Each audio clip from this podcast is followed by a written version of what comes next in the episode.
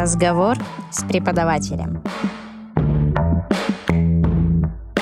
Здравствуйте, уважаемые слушатели! В эфире подкаст «Разговор с преподавателем». У микрофона Игорь Гусев. Сегодня в нашей уютной студии член Союза кинематографистов России, член правления Ассоциации гильдия неигрового кино и телевидения, а также доцент кафедры продюсирования кино и телевидения Санкт-Петербургского государственного института кино и телевидения Виктор Борисович Скубей. Здравствуйте. Здравствуйте.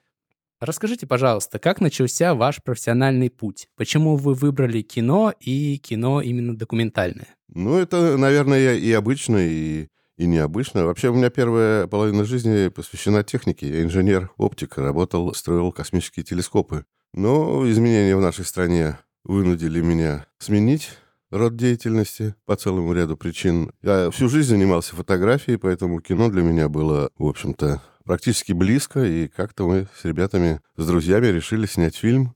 Я еще тогда инженер работал, сняли фильм, получили сразу же гран-при на международном фестивале и были приглашены в турне по Германии. Ну, вот так оно и началось и покатилось.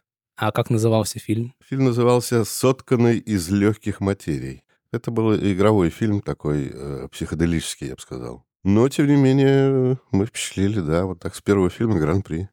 Ну что ж, это хорошая заявка, на мой взгляд. Да.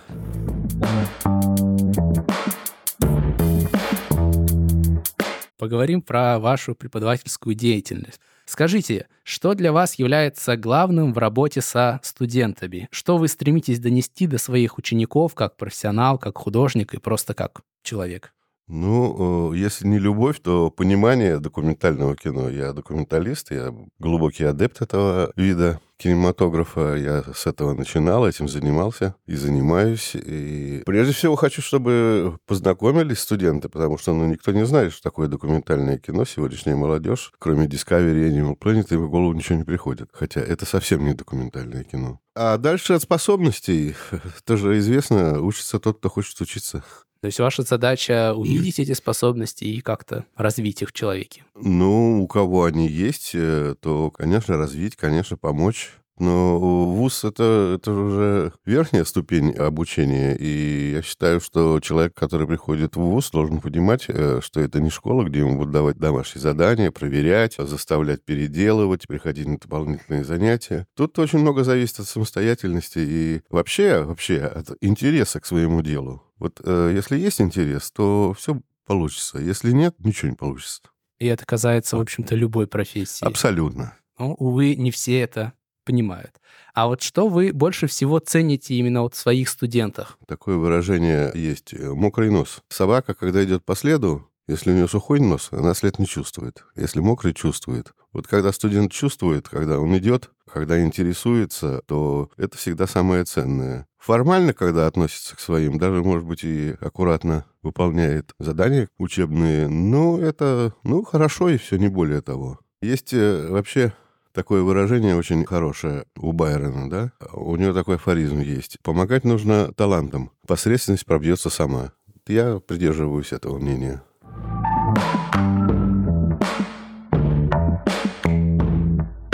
Поговорим о документальном кино более детально. Этот вид киноискусства в нашей стране, он не столь популярен, особенно в сравнении с игровым кино, и вы это неоднократно подчеркивали в своих публичных выступлениях. Однако, с другой стороны, вы также говорили, что документальное кино сейчас переживает свой золотой век. И скажите, что вы вкладываете в эти понятия, чем они обоснованы, эти суждения, и есть ли в них противоречия, и какой вывод мы можем сделать о сложившейся ситуации в сфере документального кино в России?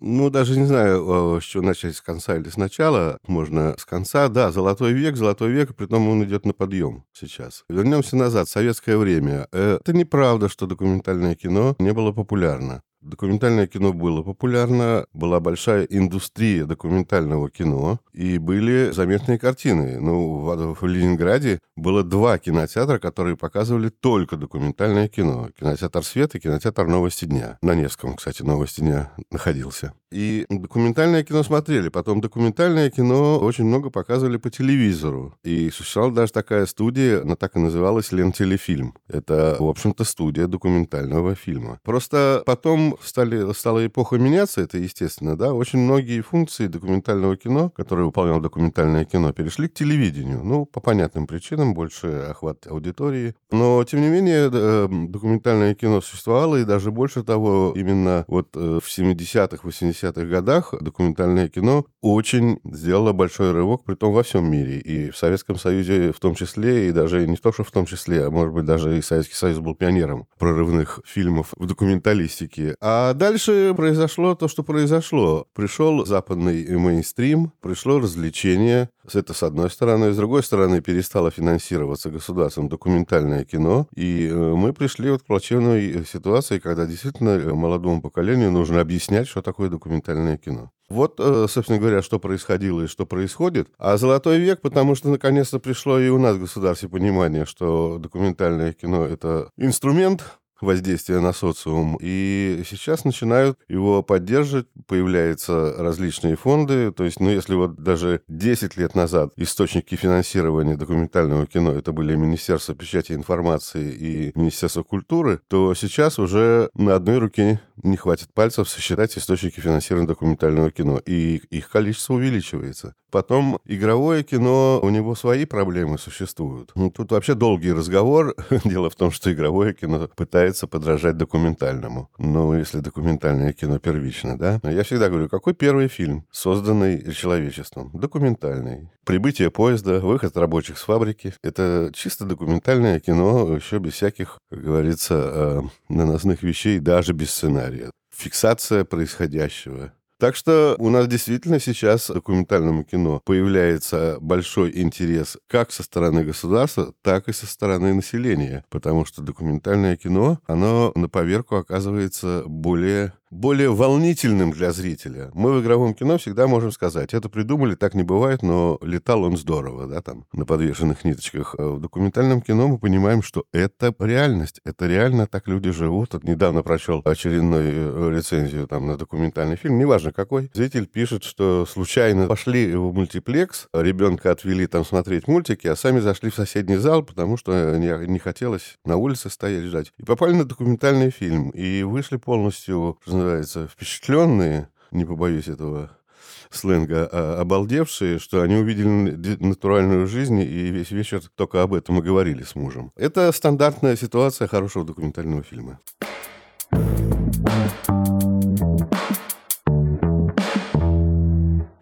Правильно вот я понимаю, что ситуация с финансированием документального кино, она во многом копирует зарубежный опыт с их ну, многофакторным источником поиска средств. Ну, это уже относится к технологии. У нас как раз вот эта технология еще не развита, так называемое копродюсирование, привлечение финансирования из разных источников. На Западе действительно это распространенные технологии, и, собственно говоря, она основная. Там редко бывает, когда финансирование идет из одного источника. Но это технологии, и они зависят э, во многом э, от страны, от, э, собственно говоря, и от социума, который живет в этой стране, от его традиций и всего остального. Да? То есть совсем не обязательно копировать кого-то и считать это истинной последней инстанцией. Хорошо так, как хорошо у тебя здесь получается. Вот. У нас пока хорошо так получается. Ну, то есть у нас локомотивом являются именно государственные фонды. Дело в том, что это везде так, везде так. Вот есть иллюзии, что там, э, как многие э, режиссеры думают, вот там свободное кино, вот там можно снимать все, что угодно, и ты на это найдешь денег. То, что не угодно, денег не найдешь и снимать не будешь. Нигде. Ну, в общем-то, так оно и есть. Ну. Сложно спорить. А как, вот мы сняли кино, как осуществляется его дистрибьюция? Понятно, что сложно сорвать большой куш, взорвать кассу и прочее, но тем не менее мы же должны показать его как можно большему числу зрителей. Вот как обстоят дела с этим направлением сейчас? Ну вот это две диаметрально противоположных цели. Сорвать куш и показать как можно большему количеству зрителей. Это первое. Второе, я и студентам, и вообще, как говорится, на каждом углу говорю, что документальное кино — это не бизнес в его классическом понимании. Готфри Реджер снимал фильмы по 5-7 миллионов долларов в 80-х годах еще. На сегодняшний момент весь мировой сбор, хорошо, если 4. И это никого не волнует, потому что снималось не для денег, а для э, воздействия на социум. Вообще нужно понять, что документальное кино — это формирование общественного мнения. И снимается оно именно для этого. И финансируется оно из тех источников, которым нужно формировать это общественное мнение ну, шире сказать, социум. И документалисты, которые говорят, что мы занимаемся искусством, мы не занимаемся политикой, это лукавство или непонимание. Как только ты начал снимать кино, ты стал заниматься политикой, потому что ты хочешь изменить этот мир, а менять социум — это и есть политика.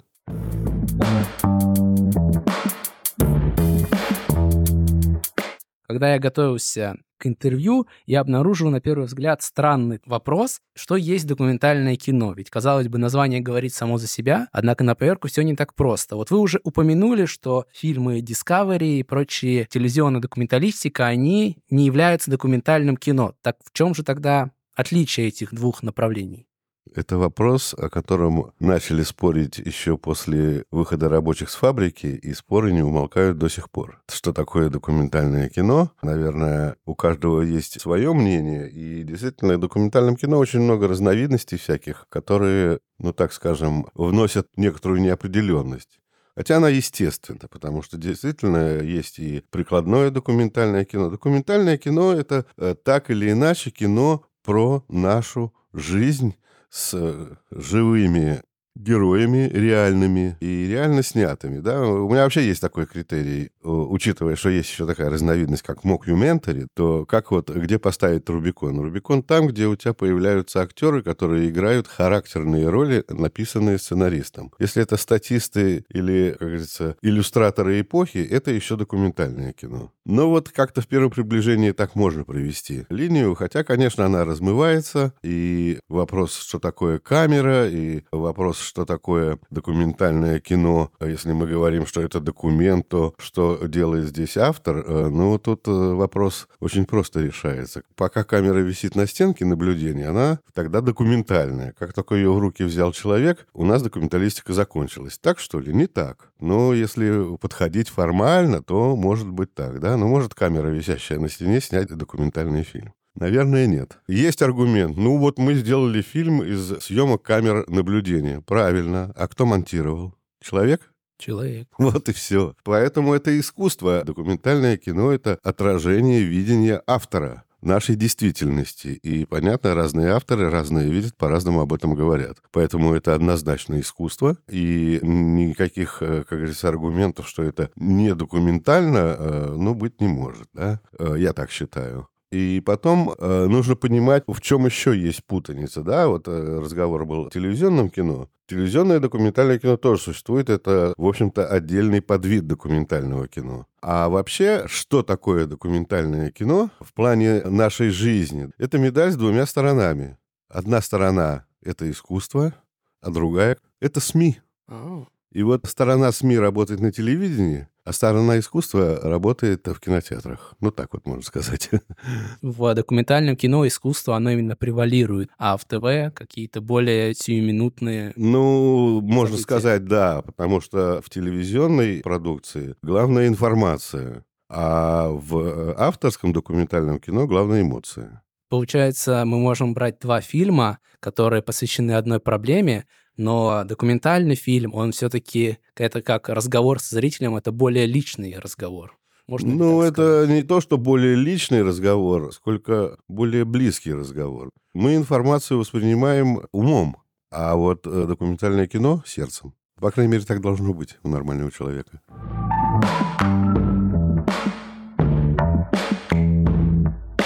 Вот из этого обсуждения я бы хотел а, обсудить еще одно качество кино с точки зрения его философского расположения в нашем мире. И тут я бы хотел чтобы подкрепить свое суждение, которое я сейчас озвучу, сослаться на один из фильмов, над которым вы работали в качестве продюсера. Это картина «Взгляды. Феноменология» 2002 года выпуска. Я рекомендую его к просмотру каждому нашему слушателю. Будет такая возможность, я бы вообще посвятил ему отдельную программу. И вот почему. Эта картина как вот ее можно описать словами. Это своего рода такое философское эссе на тему взаимоотношений между документальной камерой, человеком и миром, в котором вот они существуют. И вот лишь несколько цитат из этого фильма, там говорится.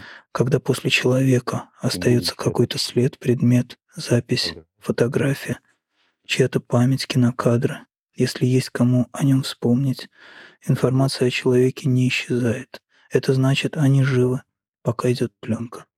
Изображение — это тени на экране, царство теней. Свет вызывает их к жизни. Каждый просмотр пленки — акт воскрешения из мертвых. У живых один другому помогает явиться на свет. Перспектива моего взгляда зависит от взгляда другого на меня. С мысли о взгляде другого на меня начинается моя мысль о существовании мира, любовь моя. То есть изображение содержит в себе что-то от изображенного.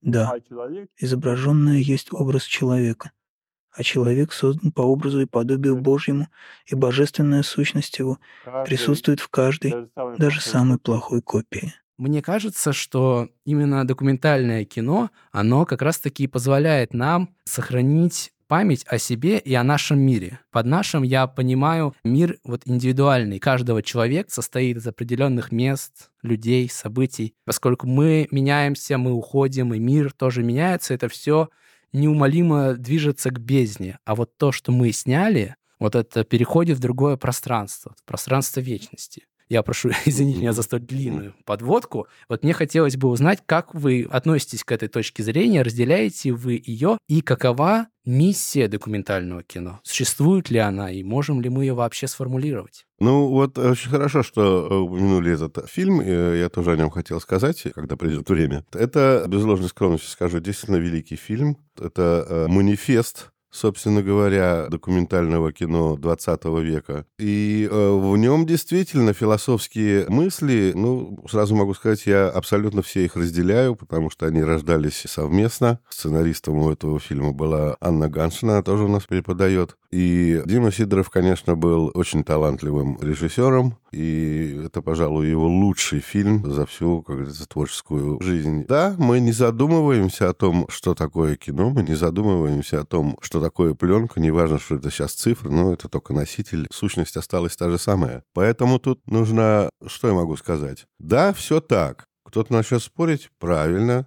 и вы тоже думаете правильно, но подумайте еще. У меня с этим фильмом, ну, помимо того, что этот фильм в учебной программе датской, польской и немецкой киношкол, у нас этот фильм после его выпуска купила э, Брайтонская медиатека в Брайтоне. Но это действительно э, манифест. Я хотел сказать о интересных случаях. Мы снимали фильм, и после фильма, ну так получилось, что сразу это не удалось сделать, я герою показал взгляды. Он сказал, Виктор Борисович, если мне показали этот фильм раньше, я бы отказался сниматься. То есть это на людей действует, спорят. Там действительно очень много заложено мыслей. Можно отдельно как-то будет действительно поговорить об этом фильме, потому что он делался очень интересно. Это все, как говорится, выстрадано и прожито Димой, прежде всего, Сидоровым, режиссером этого фильма. Поэтому да, да, раньше были э, наскальные рисунки, сейчас у нас есть пленка. И вообще-то, если уже совсем философски говорить, с точки зрения философии фильма взглядов, сегодняшняя ситуация очень сильно настораживает. У нас куча изображений, и эта куча пропадает на цифре. У нас нету пленки, у нас не остается. Телефоны мы выбрасываем, компьютеры мы выбрасываем, винчестеры мы выбрасываем, они ломаются. И, в общем-то, мы хотели с Димой э, снять, не успели, просто он рано ушел из жизни. Мы хотели снять следующую серию, что называется, фильма «Взгляды», потому что очень сильно поменялось общество. Когда мы снимали, еще вот этой телефонной какофонии не было такой, как сейчас. Были фотоаппараты, и то не пленочные были, да, э, цифровые только-только начинались. И фильмы этот нужно пересматривать регулярно. Вот не побоюсь этого слова, э, может показаться там хвалюсь. Нет, это фильм, который нужно периодически пересматривать, потому что в нем очень много-много чего заложено. Да. Согласен, мне кажется, там именно подтекста больше, чем самого текста. По поводу пересмотров, там даже после первого раза уже хочется пересмотреть и вдуматься в суть происходящего.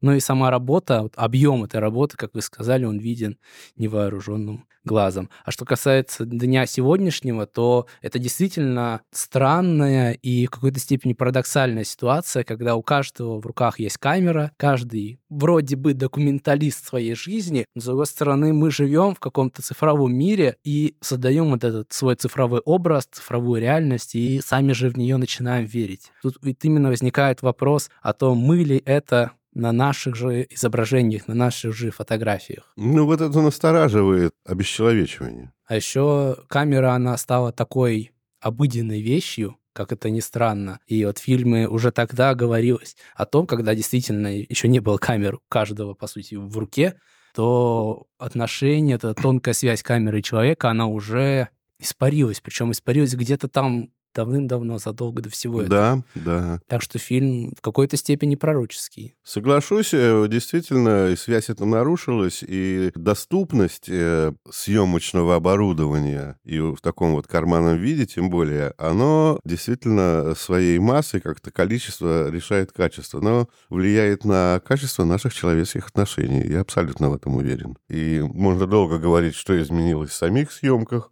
ну, что больше всего, ну, не то, что настораживает, ну, раздражает, а раздражает, пожалуй, да. Купив последнюю модель телефона, человек думает, что он уже режиссер, начинает снимать, начинает показывать, как он хорошо снял. Но в конечном счете приходит понимание, что снимает не iPhone, снимает голова, а вот ее не купить.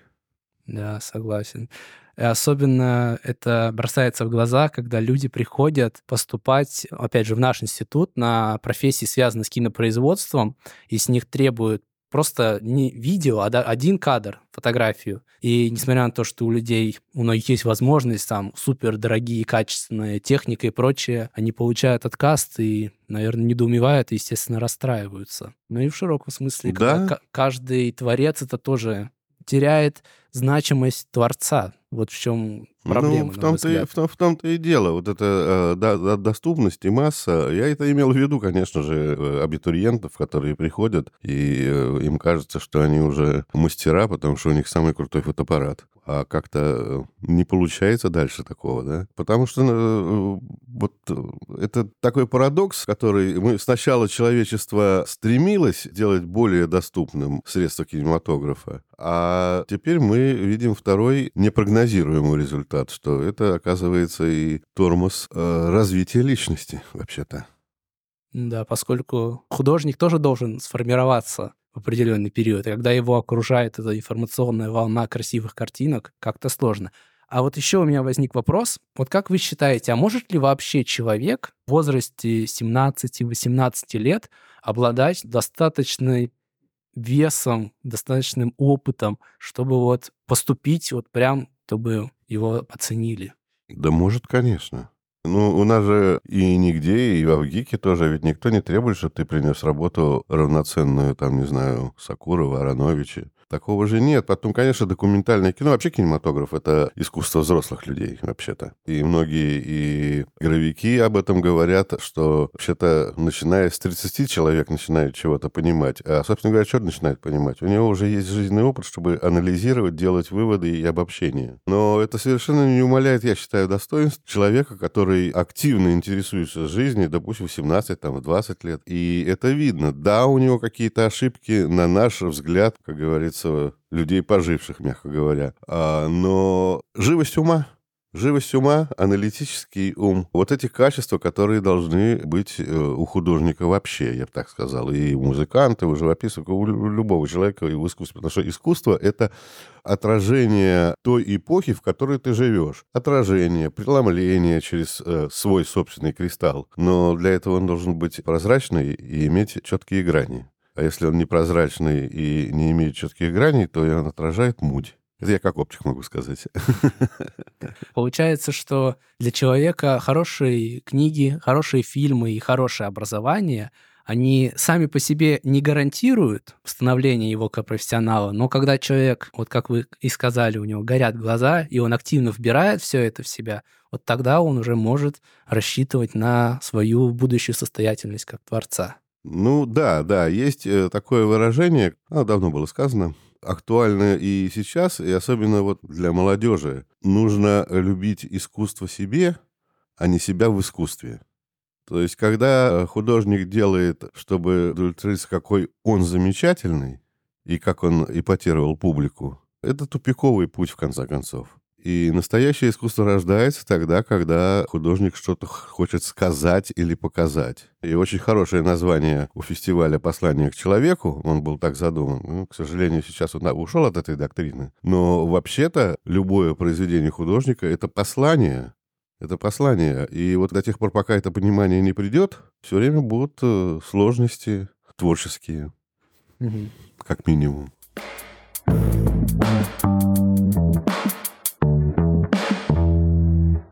Мы с вами уже проговорили те проблемы нашего общества, проблемы поиска хороших фильмов и необходимости их смотреть. И в этом ключе считаю логичным перейти к разговору об одном из ваших проектов, который пребывает в активной фазе своего развития и который тесно связан с, со всеми перечисленными темами. Речь идет о проекте «Док Экран». Это цикл кинопоказов фильмов российских кинодокументалистов. И в этом году, ну или в этом сезоне, зрители могут познакомиться с творчеством режиссеров и сам самых разных городов нашей необъятной родины, таких как Москва, Иркутск, Екатеринбург, Краснодар, Новосибирск, Пермь, Красноярск и, конечно же, Санкт-Петербург. Расскажите, как и когда возникла идея этого проекта?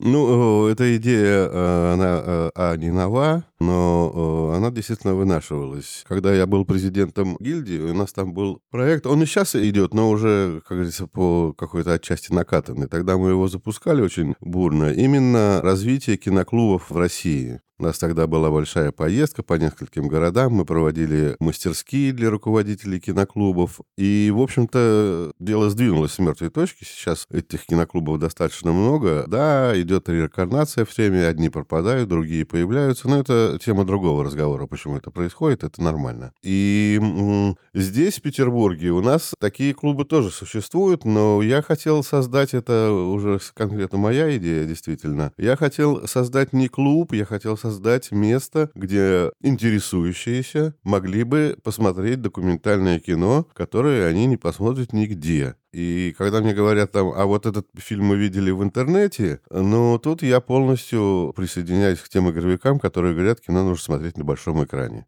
И хорошее документальное кино надо смотреть на экране. На экране в зале. Это совершенно другая атмосфера, абсолютно. Ты можешь посмотреть э, на компьютере 10 раз этот фильм и совершенно не впечатлиться. А можешь посмотреть в зале и выйти пришибленным, как говорится, мешком по голове, потому что дойдет. Естественно, познакомить с документалистами, которые работают у нас в России, нашими российскими, с нашей документалистикой. И это не первая программа. Мы начинали с программы как раз петербургских э, документалистов. Открывал ее Сергей Дебежев. И там было у нас, я сейчас не помню уже, по-моему, пять режиссеров представлено питерских. Потом у нас была программа «Эхо Флортианы», «Бест Флортианы». Это фестиваль в Перми, я считаю, один из ведущих. У нас было «Эхо Докера». То есть это идея в том, чтобы формировать формировать программы и показывать, и привлекать, конечно же, широкого зрителя, потому что вторая сторона этого проекта — это знакомство горожан наших с искусством документального кино по той простой причине, что его не видят, да? Это, в общем-то, своего рода с моей стороны вызов, потому что говорят, вот на документальное кино никто не ходит, документальное кино не смотрит. Я говорю, а как вы думаете, почему документальное... Это действительно так. Почему документальное кино не смотрят? Ну вот, оно скучное, там и глупости всякие говорят. Я говорю, на него не ходят по одной простой причине, потому что его не показывают. Вот отвечаем на этот вопрос, мы показываем. А скажите, а как происходит отбор режиссеров, чьи картины вот примут участие в программе? Тут, конечно, как говорится, первично мой отбор, но я ориентируюсь не только на собственные пристрастия, а на общие признание. То есть вот мы в этой программе этих российских документалистов это действительно ведущие документалисты, у которых много призов, которые регулярно снимают и практически, ну не то что все они каждый год на каком-то фестивале, но получают приз. Поэтому, то есть это крепкие классики, крепкие мастера, и я хочу познакомить публику, ну вот этой программой с работами российских документалистов крепких. Это не дебюты, это не эксперименты, это современная крепкая документалистика. Это вот эта программа. Потом будут другие. Планы очень большие. Это замечательно. А как происходит отбор картин, которые будут показаны? Всего на одного режиссера выделяется три дня, в которые демонстрируют его картины. И вот как происходит выбор из широкого перечня работ? Здесь тоже очень интересно. Я просто говорю режиссерам, отбери три фильма, которые ты хочешь показать людям из своего творчества. И эти фильмы, они не, не последние. Это действительно фильмы э, в разные периоды сделанные режиссером, но так или иначе он их для себя выделил. Да? То есть фильмы выбирает режиссер в этой программе. И вот как раз-таки следующий вопрос. После финального показа, третьего показа, организуется творческая встреча с режиссером, с автором картин. Как вы считаете, в чем вот ценность вот этой встречи и зачем их проводить? Самая главная ценность в этом, я считаю, на сегодняшний момент и в этой программе, вообще, чтобы люди увидели, кто все это делает. Что это не искусственный интеллект и нейросеть какая-то. Вот он, живой человек. Это все художники, все личности. Поэтому всегда возникает разговор, какие-то споры, какие-то вопросы. И ценность в том, что художнику тоже, вот на самом деле вторая обратная сторона медали у режиссеров, зритель не знаком с документальным кино, потому что ему его не показывают, а у режиссера нет обратной связи. Он делает, но он не знает, как это как это, как ваше слово отзовется, да? И вот на этих встречах и режиссер видит, как отзывается его слово. И абсолютно уверен, учитывает это в будущем своем творчестве в разных э, вариациях, поэтому это очень важно. Вот когда были советские времена, вот сейчас даже можно посмотреть на Лендоке, там в коридоре по первому этажу повесили несколько плакатов, афиш 70-х годов, как раз в кинотеатре «Свет». Творческая встреча с Абуховичем, творческая встреча с Коганом, с режиссерами студии. То есть э, эта обратная связь была. Ну вот я в какой-то степени... Почему я говорю, идея не нова? Потому что вообще-то все это было, просто мы это забыли. А как сейчас э, показывает жизнь, напрасно. Согласен, это, безусловно, нужно возрождать. Я бы еще добавил, что для самих зрителей, когда ты, как зритель, смотришь фильм, документальный, художественный, да, возникают вопросы, тем более, если это хороший фильм. И очень здорово, что у тебя вот под рукой, условно, оказался автор, которому можно задать вопросы. Поэтому это идея замечательная.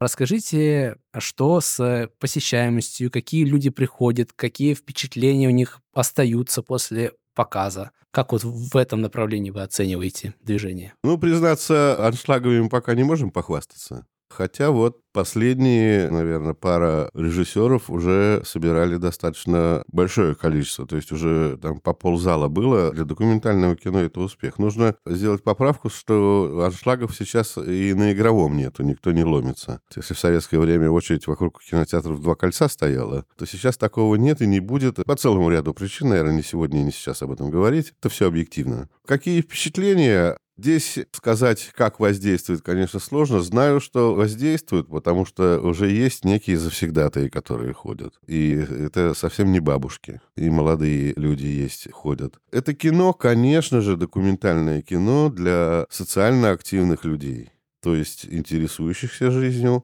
желающих что-то в этой жизни сделать и понимающие эту жизнь, по крайней мере, с экрана, потому что документальное кино, ведь оно показывает то, что мы в своей жизни без кино, возможно, а, как правило, и вообще действительно не увидим никогда. И для того, чтобы узнать, как живут люди в Красноярске, там, в Красноярском крае, ну, далеко не у каждого появится желание поехать туда в отпуск. А кино это показывает. И потом, вот почему еще, ну, это мое мнение, хотя э, не только мое, почему еще люди некоторые документальные фильмы не любят? Они узнают себя там, и им не нравится.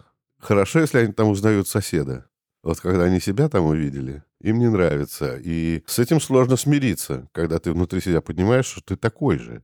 Это много. у меня есть, э, не у меня есть, э, я просто показываю и студентам, и на клубе показывал. Есть такой фильм «Надежда вокруг да около». Екатеринбургский режиссер Марина Чувайлова. Сюжет в том, что квартирная прихмахер Ша К ней ходят подруги, ну, подруги уже ставшими подругами, стричься, и они там разговаривают, разговаривают о жизни. Я вообще считаю этот фильм комедией документальной. Но, как э, все документальное, и, собственно говоря, комедии, всегда есть подтекст некой грусти. Аудитория полностью раскалывается на два лагеря. Одни говорят, вы сняли гадость, такое никогда не бывает, другие, как вот точно все подметили. Вот э, что такое документальное кино. То есть оно всегда, на хорошее кино, задача документального кино, возбудить эмоционально-мыслительный процесс в зрителе, так могу сказать формально. Разбередить его, чтобы он задумался, а правильно ли я живу.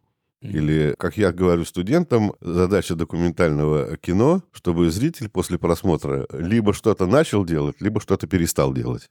И, кстати, да, когда фильм провоцирует такую полярность мнений, это значит, что он бьет точно в цель, и очень часто, когда происходит какой-то всплеск, спровоцированный какой-либо картиной, говорят такую фразу, что фильм раскалывает общество. Но ведь это же как дыма без огня не бывает. Это же есть какое-то противоречие, которое есть в обществе, и фильм как раз-таки бьет нужную точку, и вот в этом его ценность. Так в том-то и дело, это самое главное. Ибо сказано, что как-то диалектика, борьба единства противоположностей, да? В споре раз, рождаются истины. Без конфликтов у нас нет никакого развития человека. Только в конфликтах, как бы не пафосно звучало, борьбы добра и зла развивается цивилизация. Поэтому вот э, «Медуза», она вот не развивается, у нее никаких конфликтов. Она как миллионы лет назад плавала по течению, так она и продолжает плавать. И ничего у нее не происходит. Да, у человека вон какие сдвиги. Да, в разных направлениях, ну... Да, искусство, оно это отражает. Да.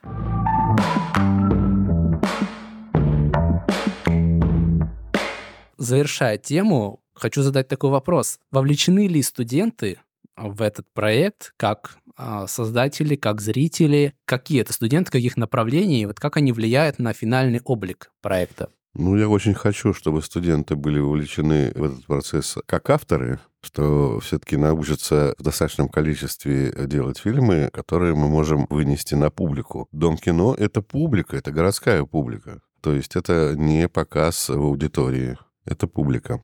И я хочу, чтобы там были фильмы студентов. Как они вливаются, хотелось бы, конечно, лучшего, потому что со стороны студентов, так скажем, посещаемость этого места оставляет желать лучшего. Но я надеюсь, что как-то что-то изменится. Я хотел сказать другое именно для студентов и именно для документалистов, хотя не только для документалистов, для авторов. Кино и документальное прежде всего, это прежде всего насмотренность.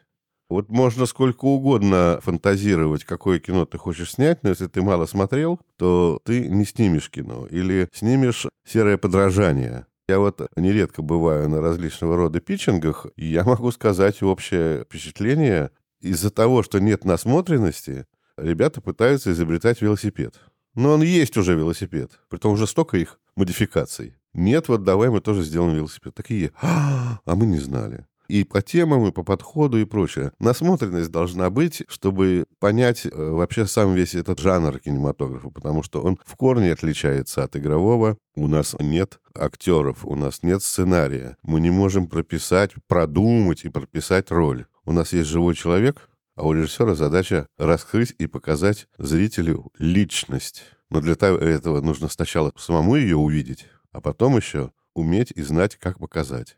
Это все только насмотренность, это каждый мастер дает свои секреты, они бесценны, конечно, но для работы, для выбора своего направления, своего почерка и стиля необходима насмотренность. Иначе будет подражание мастеру, что с одной стороны хорошо, с другой стороны слово подражание уже как бы опускает планку полностью согласен. Но также я бы хотел отметить, что весь этот проект — это такая благодатная почва не только для создателей кино, но и от всех людях, которые так или иначе могут и должны быть вовлечены в нее. Это и освещение, работа с потенциальным зрителем, ведение соцсетей, организация обсуждений и так далее.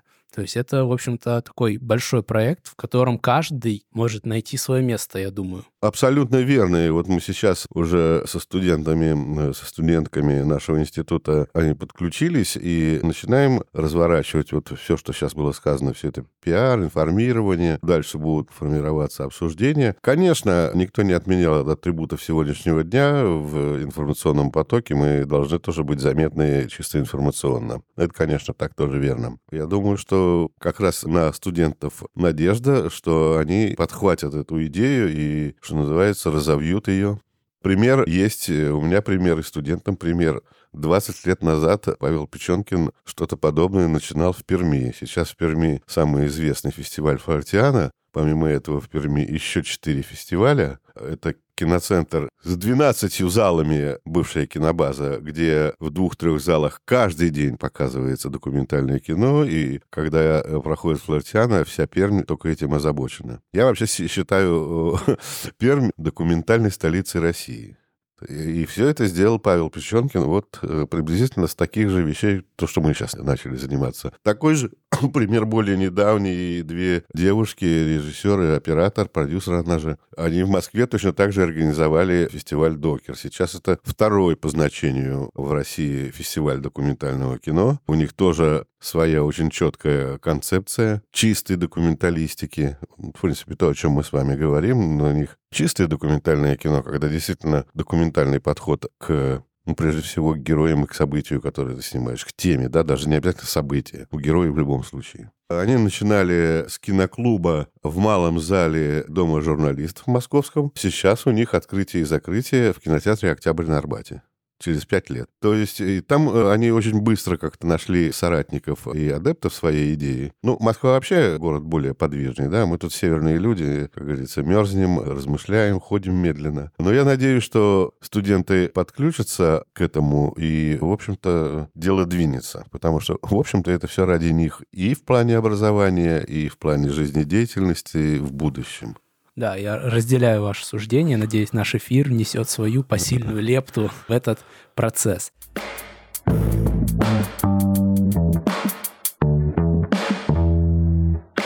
И в завершении разговора у нас есть уже традиционный вопрос, а именно, что бы вы пожелали нашим слушателям в их общей массе? Что пожелать? Мой папа, царство ему небесному, э, он э, в таких случаях говорил, «Витек, заканчивай заниматься глупостями». Ну, он имел в виду, конечно, взросление. Взросление не физического, это само собой придет, если ничего не сделаешь. Духовного взросления. Сейчас молодежь довольно инфальтильна. Понятно, почему объективный процесс, но с этим надо работать. Просто время идет, и с одной стороны жизнь длинная, а с другой стороны прошедшее уже не вернется. Вот э, и все. Помните, ребята, что вы живете один раз. И не откладывайте на потом. Делайте. Пришла идея, делайте.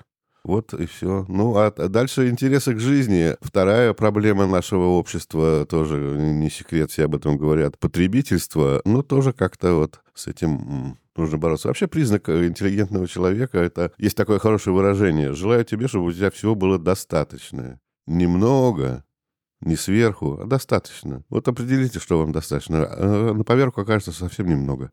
Как еще в Святом Писании сказано, только дающий сможет получать. Ну, и это, конечно, и это, конечно, ну, такие прописные истины, но я э, не могу о них не говорить. Для себя жить неинтересно. Интересно, когда твоя жизнь что-то изменила вокруг. Кому-то стало лучше, кто-то стал умнее, кто-то стал богаче, не знаю, просто счастливее.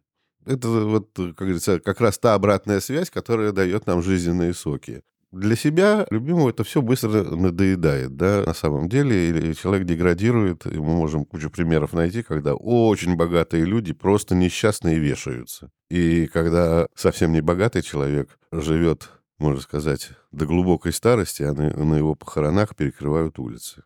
Каждый выбирает для себя сам, да. Поэтому, ну и еще такую, ну я студентам своим всегда говорю, как продюсерам, да, что вы можете заниматься чем угодно, вы только себе честно самому признайтесь, чем вы занимаетесь. Важно найти свой путь, свой вектор. Да, и мы не будем оценивать, что хорошо, что плохо. Вы выберете, что у вас получается, и делайте это. Но только скажите себе честно, да, я знаю, что это плохо, но у меня это хорошо получается. Да, что ж, спасибо за интервью. Пожалуйста. Да, скорых встреч. Думаю, еще не раз увидимся. Да, еще встретимся, я думаю, конечно, еще у нас Да, и- документальный экран будет Да, и развиваться. приглашаем всех слушателей войти в ряды зрителей документального экрана. Да, я тоже, дорогие студенты, приглашаю вас. Приходите, не пожалеете. Разговор с преподавателем.